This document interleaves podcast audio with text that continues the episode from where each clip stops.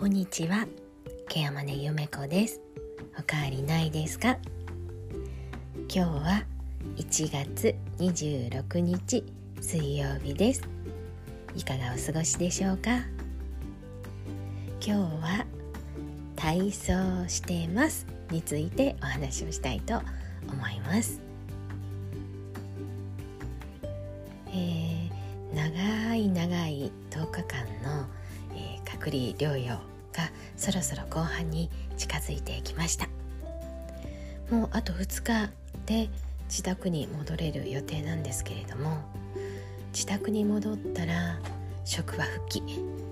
なんだかもうこの10日間本当にダラダラと過ごしていたのでなんだかちょっと怖くなってきてしまいました。なので今日から少し日課を変えることにしました。もちろんねこのコロナ療養に入る時にいただいた書類の中にしっかり体を動かしていきましょうっていうパンフレットも入ってたんですけれども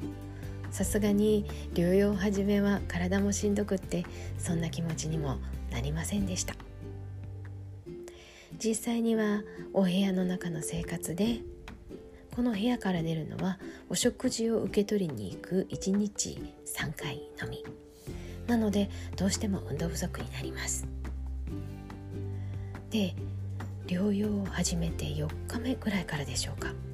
ずっと昔にスキーで、えー、左足首を捻挫したことがあったんですが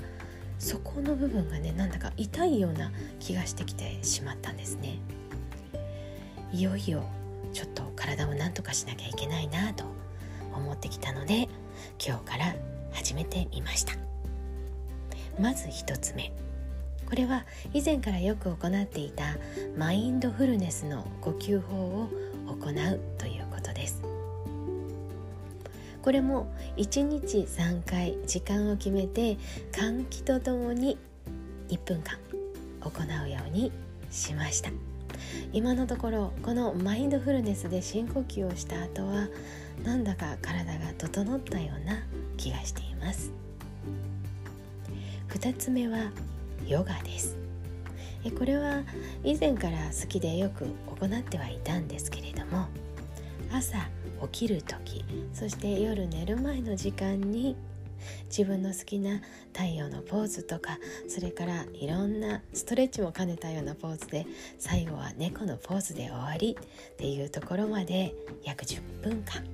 YouTube のヨガ音楽とともにやっております。こちらも非常に気持ちがいいです。3番目これはラジオ体操です、えー、うちの職場ではね朝ラジオ体操をやってたりするんですけどもやっぱり最近やってないのでね一生懸命やると結構体は疲れます、まあ、こちらの方も YouTube の音楽とともにラジオ体操を1日3回。ただこれは食後30分と決めております。食事をして歯磨きをした後に YouTube の音楽とともにラジオ体操をするというのをやりました。これをするとねちょっとね胃もたれが減ったような気がします。どうしても療養中お食事が進まないですしそれでも元気出さなきゃと思って食べたりするんですがちょっと苦痛にはなっていたのでこのラジオ体操結構効きます。4番目これは足のマッサージです。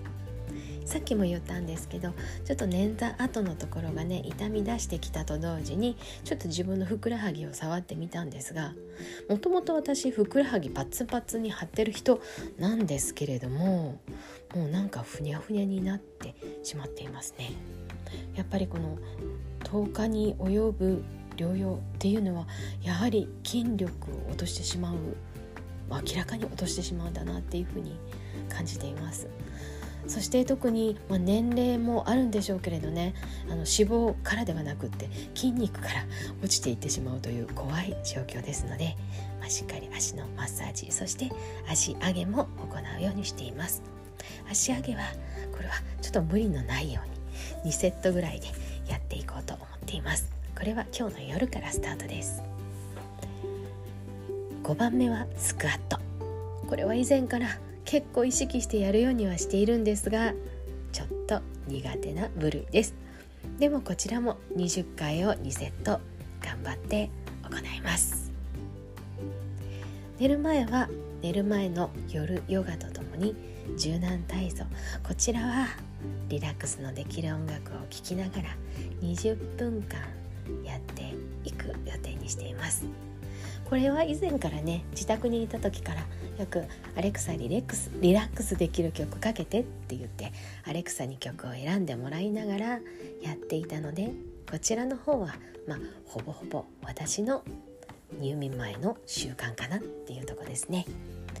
まあこれらのことを組み合わせながら少しずつ元の生活に戻れる準備をしていこうかと思います本当は筋トレが一番いいって分かってるんですけどね。どうしても筋トレちょっと苦手なので。まあ自分にできそうなところからやっていこうと思います。今日は体操してますについてお話ししてみました。最後まで聞いてくださってありがとうございました。ケアマネゆめこでした。また来ますね。